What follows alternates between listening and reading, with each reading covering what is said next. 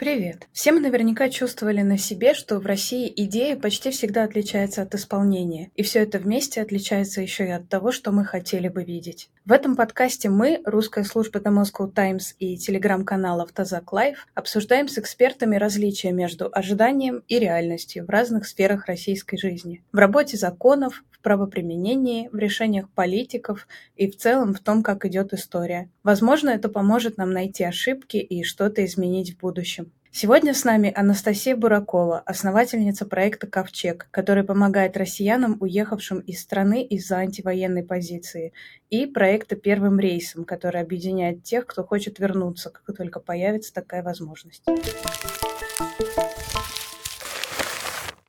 Смотрите, Анастасия, идея нашего подкаста в том, чтобы сравнить то, как что-то должно происходить, с тем, как оно происходит на самом деле, то есть ожидание и реальность. И вот вы организовали проект «Первым рейсом», который объединяет тех, кто хочет вернуться в Россию, как только будет такая возможность. как вы себе представляете этот момент, какие у вас от него ожидания? Есть, может быть, какая-то более позитивная картинка, которая как мечта, и более реалистичная, которую вы ждете на самом деле?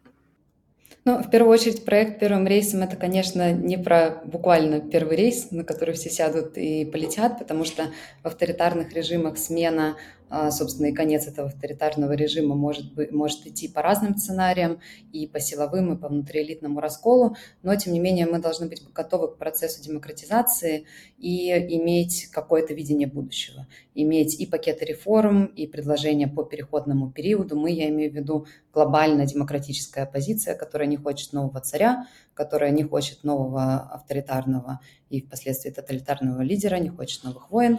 А, мы должны иметь план на переходный период, мы должны иметь план демократизации. А, он может быть не один, потому что люди, например, придерживаются разных взглядов на экономическое устройство, на участие государства в тех или иных сферах, но тем не менее план должен быть. И более того, путинский режим 20-летиями, э, точнее 20-летия, а, внушал людям постепенно, что политика – это не их дело, что политика – это удел каких-то, не знаю, маргиналов, и вам сюда лезть не нужно, за вас сейчас все решат тут специальные дяденьки в костюмах, которые между собой все поделят. А, так вот, это не так, и сейчас э, когда началась война, мы увидели огромное количество в Ковчеге, в первую очередь, увидели огромное количество неравнодушных людей, которые раньше не участвовали в политике, для которых антивоенное высказывание, подпись антивоенной петиции, выход на свою первую акцию протеста был таким первым политическим действием. И мы бы очень не хотели терять этих людей, потому что они действительно классные, они помогают многим инициативам, антивоенным, гражданским проектам. И мы бы хотели, чтобы эти люди впоследствии также принимали участие в политической жизни России. И проект «Первым рейсом» как раз об этом. Это сохранить человеческий капитал, потому что, а, как я вижу задачу Ковчега, она не стоит в том, чтобы люди уехали, полностью интегрировались и вообще забыли про существование России, в перспективе сменили паспорт и жили и приносили пользу другой стране. Все-таки я хочу, чтобы Россия стала демократической страной и чтобы люди со схожими идеологическими взглядами принимали в этом процессе непосредственное участие. Поэтому в первую очередь мы хотим показать людям, что политика – это не удел маргиналов, это не удел каких-то а, специальных личностей вокруг царя. Это дело каждого из нас, и каждый может найти себе нишу, которая ему интересна, и в этом формате прорабатывать а, реформы, которые могут быть в той или иной сфере от социального предпринимательства до избирательного законодательства и, а, соответственно, принимать в этом процессе участие, получать знания, получать навыки, чтобы действительно стать таким кадровым резервом будущей России. А у вас есть какое-то объединение людей вокруг вот этой точки, когда можно будет вернуться? Или вот как вы сейчас говорите, участвовать в политике можно вообще не возвращаясь и не думая о том, когда пойдет режим? но все-таки людям нужно на что-то надеяться, что режим все-таки пойдет, что можно будет вернуться. Вот как вы формируете это представление и сами себе это представляете? Ну, здесь, к сожалению, никто не ответит, кроме Валерия Соловья или каких-то деятелей, которые очень много фантазируют и на этом хайпуют. Никто не может предсказать падение авторитарного режима. Мы видели на, на исторических примерах в других странах, в том числе и даже в России, что авторитарные режимы заканчиваются очень внезапно. А никакие предсказания, никакие сроки, как правило, не сбываются, и катализатором может стать какая-то совершенно неожиданная ситуация. Но условно недавний мятеж Пригожина никто не ожидал что в силовых структурах может быть, и в военных структурах может быть какой-то раскол, и может быть такое открытое противостояние. Понятно, что он закончился в итоге там, примирением, братанием публично, но тем не менее это, показа это показатель слабости системы. Поэтому режим может простоять долго, режим может простоять 10 лет, а, режим может закончиться через несколько месяцев. Никто не может здесь предсказать, а, какие, какими бы знаниями в области политологии люди не обладали. Поэтому а, понятно, что если пройдет, не знаю, 10 лет, то из тех людей, с которыми мы сейчас коммуницируем в рамках проекта первого рейса, которые в нем участвуют, останется э, готовых вернуться, наверное, не знаю, 10% в лучшем случае. Но если это перспектива, например, трех лет, то мы сможем сохранить большинство из этих людей а, для того, чтобы они впоследствии принимали участие в политической жизни. Поэтому здесь, к сожалению, каких-то прогнозов а, ни я, ни кто-либо еще дать не можем, но тем не менее мы должны делать то, что, то, что мы можем делать. А вы сами сомневались, возвращаться или нет? Я вообще никогда не хотела уезжать из России, и я никогда не хотела жить за границей, если бы не а, прямые угрозы со стороны Следственного комитета а, уголовного преследования за мою правозащитную деятельность, то я бы и не уехала никогда. Поэтому, да, конечно, я хочу вернуться, и я хочу менять Россию. И я вижу в этом свою глобальную задачу и свое участие, и свою экспертизу, которую я могу предложить стране, в которой я родилась и выросла. А по поводу того, что вот вы сейчас говорили, что чем больше пройдет времени, тем меньше людей будут готовы вернуться. Вот несколько месяцев назад социологи говорили, что большинство россиян воспринимают иммиграцию как спринт, а не как марафон, и больше, чем половина была работа в России и многие рассчитывали быстро вернуться. И здесь есть э, две какие-то опасности. Первое это то, что постепенно действительно люди будут э, все больше интегрироваться, принимать э, новую реальность и оставаться там, где они остаются. А вторая, что они выгорят, и просто психологические проблемы будут начинаться у людей. Вот как сейчас по ковчегу вы видите, какой расклад? Изменилось ли что-то? Ну, конечно, очень сложно жить в другой стране, читая только новости, общаясь только с людьми из страны, в которую ты не можешь вернуться. Это, правда, психологически очень тяжело, и такой, такая модель, а, ну, она не может существовать долго. У человека действительно начнутся а, и психологические проблемы, и апатия, депрессия и прочее. Поэтому а, в Ковчеге мы, например, переключились, у нас, конечно, сохраняются экстренные форматы помощи, но вместе с этим мы переключились и на адаптационные форматы, мы организуем встречи и с местным сообществом стран, в которых есть российские иммигранты, и дискуссии, лекции по истории, лекции по политике, чтобы люди чуть лучше понимали контексты стран, где они живут. У нас а, сейчас иммигранты имеют возможность изучать больше 20 иностранных языков, не только английский, немецкий, но и языки стран, в которых а, большое количество российских иммигрантов после начала войны образовалась такая диаспора. Вот. А потом а, мы сейчас совсем недавно запустили курсы профессионального переобучения на дистанционные профессии, потому что, конечно, это огромный вопрос поиск работы за рубежом, особенно в странах, где своя экономическая ситуация не очень хорошая, и вопрос, э, где заработать на жизнь, он стоит остро. Поэтому сейчас, благодаря нашим волонтерам, мы запустили уже третий курс переобучения и впоследствии планируем еще, конечно, это IT-профессии, профессии, SMM, RIT и прочее, а, но, тем не менее, люди будут обладать какими-то познаниями в дистанционной а, профессии и будут иметь возможность что-то заработать. А, ну и так далее. В общем, адаптационные форматы в Ковчеге – это, безусловно, то, на что мы обращаем внимание, но параллельно мы стараемся сохранить человеческий капитал для России и в российской орбите. Ну, то есть это процессы не взаимоисключающие, не значит, что если ты в какой-то перспективе хочешь вернуться, если будет такая возможность, если ты следишь за новостной повесткой, если ты, а, например, помогаешь российским политическим заключенным, ты не можешь параллельно интегрироваться в жизнь другой страны. Это не взаимоисключающие процессы, скорее процессы, которые должны идти параллельно. А у вас после начала войны был такой момент выбора, кому помогать, россиянам или украинцам, беженцам? Потому что Э, с одной стороны, естественно, помогать своим согражданам, но с другой стороны, на всех, на нас, э, мы все наверняка чувствуем вот это давление, чувство вины, и наверняка все слышали аргументы, с которыми нельзя не согласиться в пользу того, что помогать нужно тем, кому хуже, то есть украинским беженцам. Вот был ли у вас такой момент сомнений, чувствовали ли вы это давление, и как решили, что все-таки нужно помогать именно россиянам, иммигрантам, которые ну, не в самой худшей ситуации, хотя проблемы, очевидно, очень много у всех. Я бы не сказала, что это был такой какой-то рациональный выбор, расчет или что-то еще. А скорее, создание проекта «Ковчег» было таким достаточно эмоциональным от момента какой-то оформившейся в моей голове идеи до объявления первого публичного прошло, наверное, дня три. И, э, если честно, я не предполагала, что это будет какой-то огромный проект или там проект такой многовекторный, как, какой он есть сейчас. А, я думала, что это будет востребовано среди диссидентов, среди людей, которые так или иначе участвовали в политической жизни, которые работали в независимой журналистике, занимались правозащитной деятельностью. А, я получала просто огромное количество сообщений, когда а, еще не были приняты вот эти новые законы военной цензуры, люди все равно так или иначе подвергались преследованию например, за донаты в украинские организации помощи беженцам приходили сотрудники ФСБ и проводили так называемый осмотр помещения, что по факту является обыском, но просто иначе оформляется без уголовного дела.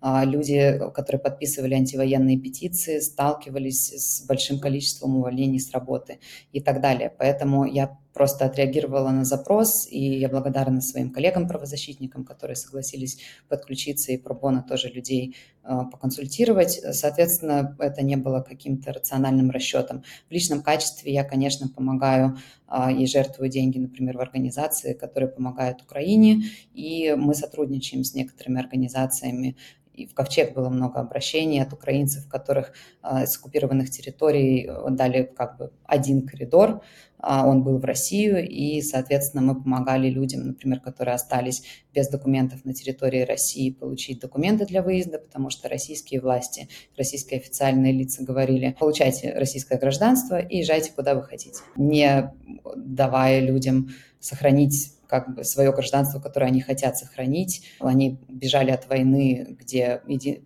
единственное возможное в единственно возможный коридор, и таких обращений было особенно много как раз в период активных боевых действий и в период активной а, фазы оккупации территорий украинских, поэтому а, мы не отказываем в помощи, если к нам обращаются украинцы, мы не отказываем в помощи, если к нам обращаются белорусы.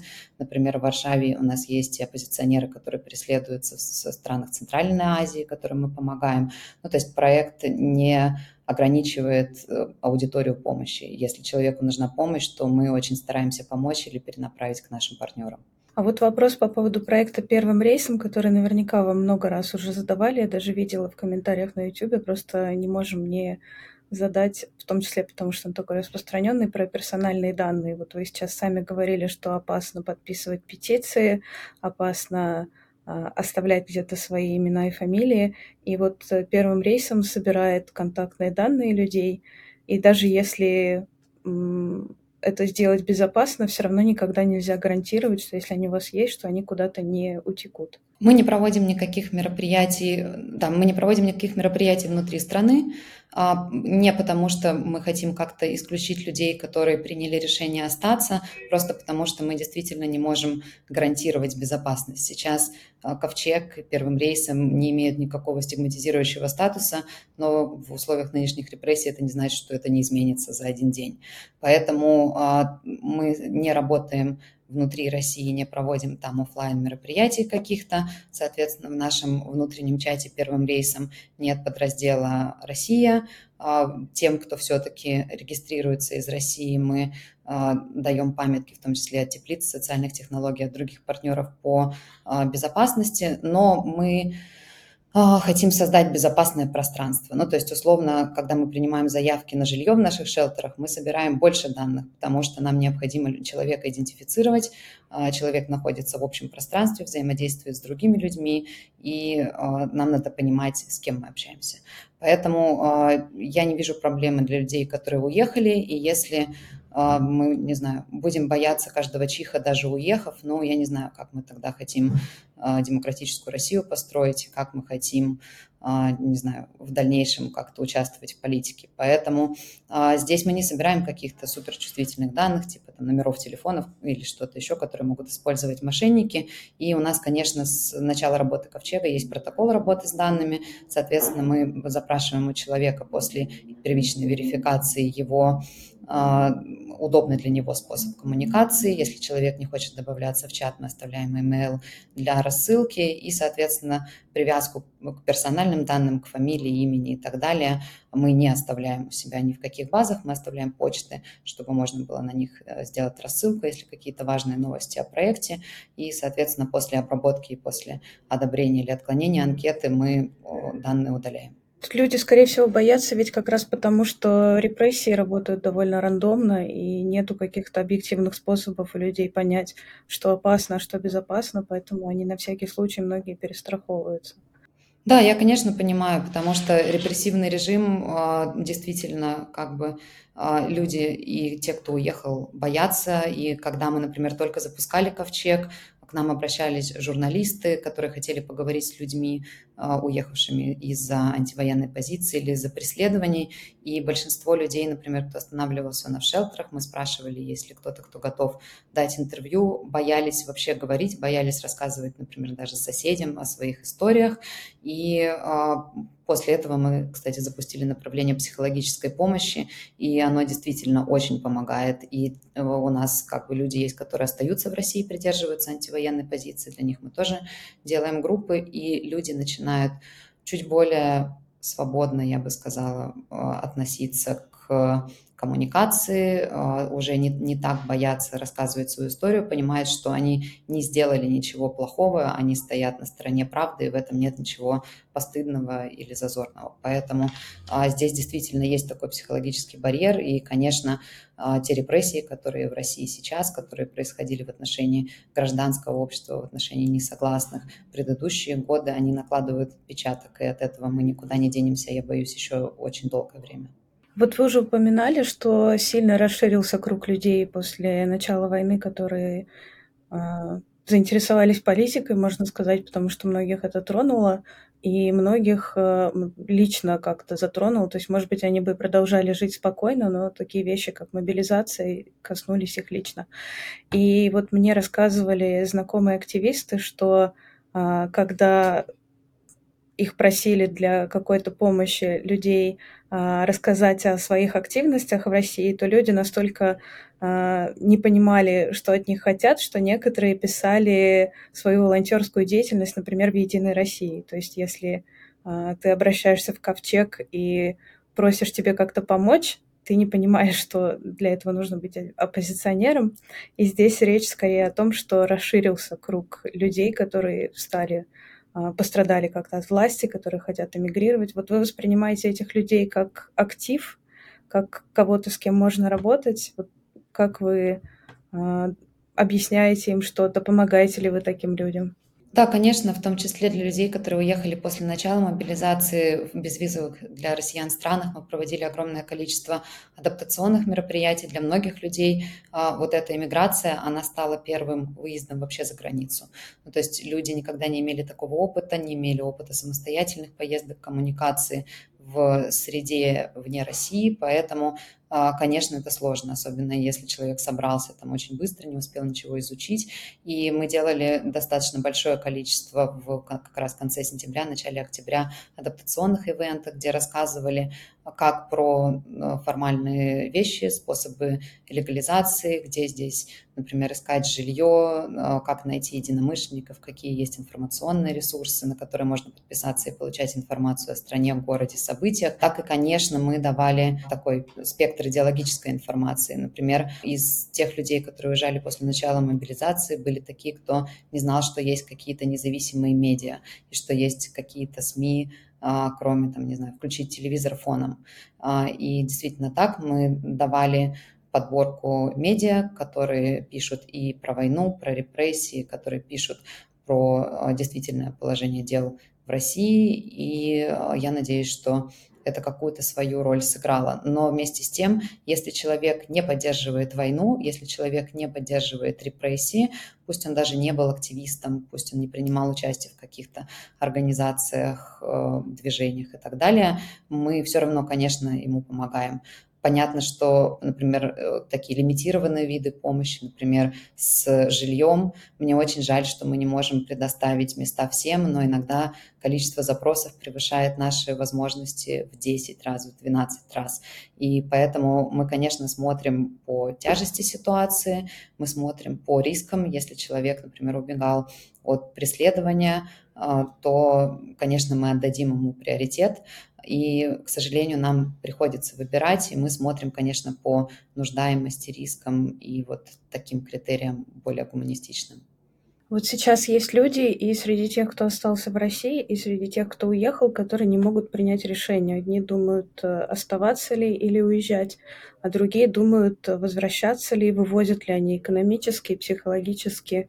Вот какие вопросы вы бы посоветовали себе задать тем и другим? Как оценивать ситуацию?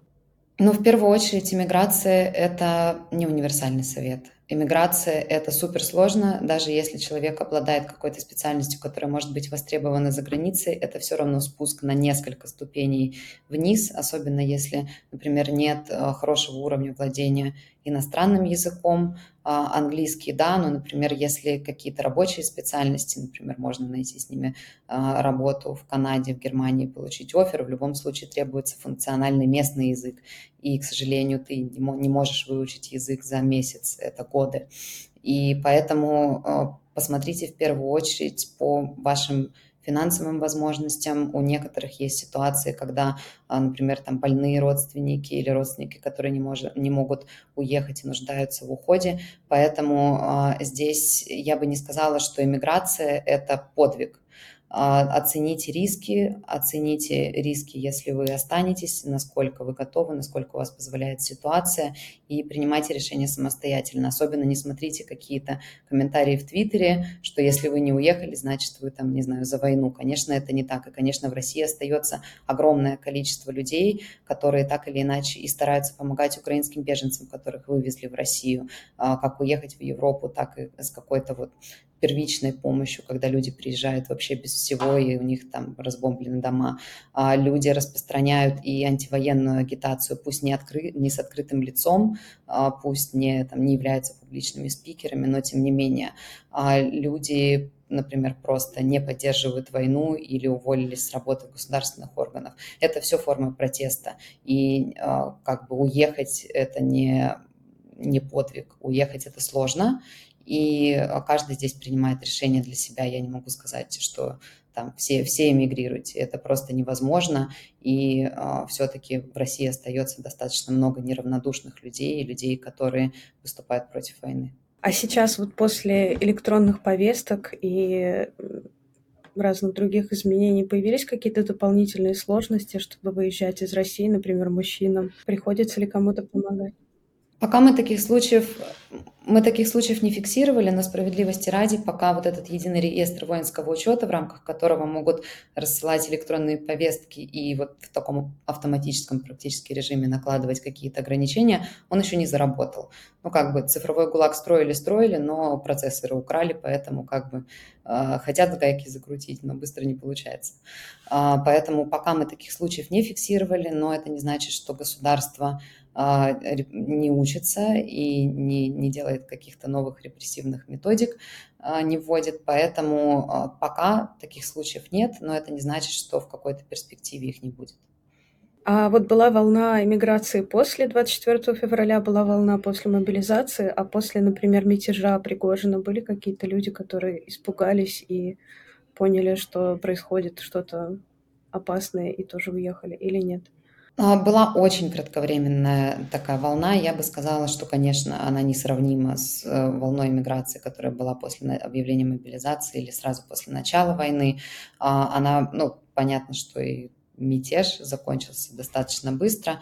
А, был небольшой всплеск запросов, но они больше были такого юридического характера. Закроют ли границы, как можно уехать, если закроют границы, а есть ли какие-то дополнительные риски, например, для тех, у кого а, есть там опыт военной службы или что-то еще. Ну, то есть такие, скорее, люди, запросы от людей, которые пытались вообще оценить ситуацию.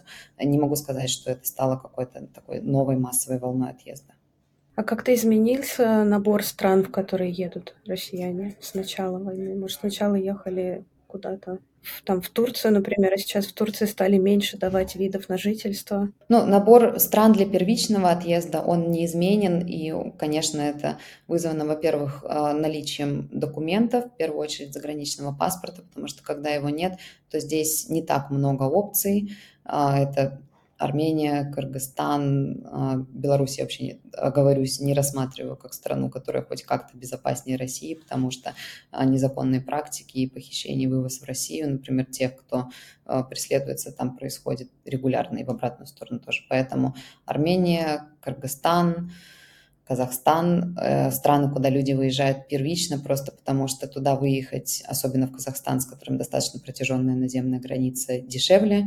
А, можно осмотреться, в любом случае есть у человека, в случае Казахстана, например, 90 дней, чтобы как-то посмотреть, оценить, куда можно ехать дальше или сделать документы. Ну и, соответственно, в дальнейшем уже а, люди выбирают какие-то другие страны в соответствии со своими критериями. А, в Турцию тоже поток не снизился. Я бы сказала, что а, процент отказов по ВНЖ действительно стал сильно больше, но, тем не менее, все равно в не самых популярных, например, городах, ни в Анталии, ни в Стамбуле, ни в Измире получить вид на жительство проще, и чаще Турцию как такую постоянную постоянную страну для проживания выбирают люди, у которых есть какие-то дистанционные профессии, которые могут э, зарабатывать, там, не выходя из дома и снимая достаточно недорого в небольшом городе какую-нибудь квартиру.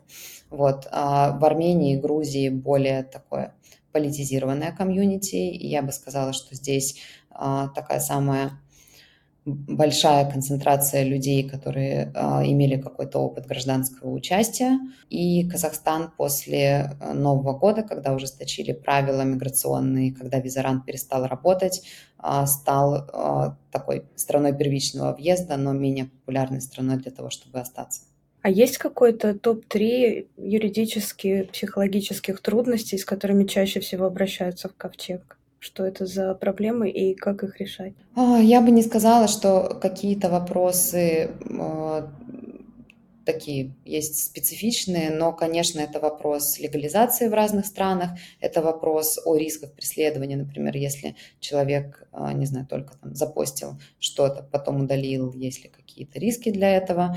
Конечно, достаточно много спрашивают про возможность переезда в страны, где более такой насыщенный рынок труда и где есть возможность найти работу, какие есть опции. Или спрашивают про гуманитарные визы, а, ну и, соответственно, спрашивают про риски нахождения в той или иной стране, потому что страны, например, не входящие в Европейский Союз или там, не Штаты, Канада, ситуация может меняться, может меняться реакция властей, что мы видели, например, не так давно а, в Кыргызстане, вопиющий случай, и буквально похищение в обход процедуры экстрадиции человека, который преследуется в России, и задержание других активистов, поэтому а, здесь вопросы безопасности нахождения в той или иной стране тоже достаточно часто задают. А есть какой-то чек-лист, если человек все-таки вот собрался эмигрировать, а, что можно или нужно предусмотреть, если есть возможность время подготовиться, допустим, человека не преследуют прямо сейчас, а просто он опасается или не хочет находиться в России,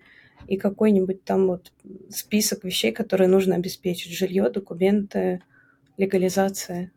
Да, на самом деле мы многие а, издания, многие проекты публиковали такой чек-лист неоднократно, а, чтобы свериться и не воспринимать на слух можно поискать чек-лист с пересрочным отъездом, но, конечно, в первую очередь подготовьте документы. Если у вас есть время, но нет заграничного паспорта, пожалуйста, сделайте его, потому что за границей это будет сделать сильно-сильно сложнее и дольше. Сейчас, например, записи на получение, на подачу документов на заграничный паспорт безвизовых для россиян странах растягивается на несколько месяцев. Ну, то есть даже там не, не вырвать окошко, чтобы записаться. Поэтому сделайте документы, проверьте, все ли у вас с документами, например, об образовании, о заключении брака, свидетельство о рождении детей, все ли с ними в порядке. А, можете поставить апостиль, но апостиль имеет смысл ставить, когда вы переводите документы, например, для страны, куда планируете трудоустроиться. Если еще такого плана нет, то, собственно, не знаю, можно, конечно, английский сделать, вот, и это так или иначе может в каких-то странах пригодиться. Поэтому в первую очередь проверьте документы, а, посмотрите правила легализации перед тем, как ехать в ту или иную страну, а, подумайте, э, какой источник дохода у вас будет, можете ли вы, например, найти работу на местном рынке по своей специальности, или же, например, если вы обладаете дистанционной профессией, какие возможности есть для дистанционной работы, ну и оцените вообще вот весь весь комплекс. Это доходы, а, комплектность документов и, соответственно, какие-то индивидуальные вещи, например, там, не знаю, кому-то в жарком климате тяжело и плохо со здоровьем, кому-то, наоборот, там, в холодном не очень хорошо, кто-то знает, например, какой-то язык на, не знаю, на бытовом уровне или хорошо знает страны, куда планируют переезжать, ну и так далее. Здесь, конечно, очень такой субъективный выбор стран. Конечно, люди в первую очередь отталкиваются от э, возможности трудоустройства, как правило, и потом от всего остального. Вот среди э, экспертов, которые писали у нас э, колонки в Moscow Times и комментировали что-то, очень часто звучит мнение, что одна из главных психологических трудностей для иммигрантов – это неопределенность, что никто не знает, когда это закончится, никто не знает, надолго обосновываться или можно будет вернуться. Вот как э, вы сами с этим справляетесь и как, может быть, в Ковчеге советуете тем, кто обращается за помощью с этим справляться? Здесь, наверное, лучше по, по помощи, я думаю, что это вообще может быть и по восприятию индивидуальному, что это вообще может быть такой отдельный материал и отдельный подкаст. А у нас есть профессиональные психологи, а, психотерапевты, которые, соответственно, у которых есть какие-то и практики уже наработанные, и форматы помощи, поэтому здесь скорее я не буду советовать, не являясь экспертом, но, конечно, ситуация неопределенности, особенно в безвизовых странах, где сложно получить ВНЖ или большой процент отказов, например, там я сама в Грузии живу, и ситуация с периодическими банами людей рандомными на границе, а, ситуация с тем, что у тебя нет вида на жительство, и это а, пусть совсем чуть-чуть, но в каких-то моментах там урезает некоторые возможности, она такая, ну то есть а, как бы я, например, живу так, что я не уверена, здесь ли я буду через год или буду где-то в другом месте. Но, тем не менее, конечно, там индивидуально у каждого разная потребность в чувстве дома и в каких-то планах долгоиграющих, но я боюсь, что сейчас, а, наверное, ни у кого нет горизонта планирования, какой он был до начала войны. Ну, то есть, условно, а, вопрос, что вы будете делать там через год или какие у вас, а, не знаю, планы на ближайшие три года, он скорее звучит ну, немного так оторвано от реальности. Поэтому я боюсь, что сейчас в этой ситуации у всех планирования, ну, буквально там месяцы, в лучшем случае, если не недели. Знаете, что все это закончится, что закончится война, и когда-то Россия станет демократической страной, и мы должны в этом принять участие. Наверное, так. А, либо если вы выбрали путь иммиграции совсем, легализации в другой стране и адаптации, а, то это тоже выбор, и, соответственно, тогда адаптироваться на новом месте и строить какой-то там план на будущее чуть-чуть проще. Спасибо вам большое. Мне кажется, у нас получилось на оптимистичной ноте закончить. В любом случае, надеемся, что Россия будет свободной. Спасибо большое. Спасибо, что слушали нас. С вами был подкаст «Как так?» русской службы The Moscow Times и канала «Автозак Лайв». Подписывайтесь на нас на Ютубе и на всех платформах, где вы слушаете подкасты. Ставьте лайки и до встречи в следующих выпусках. thank you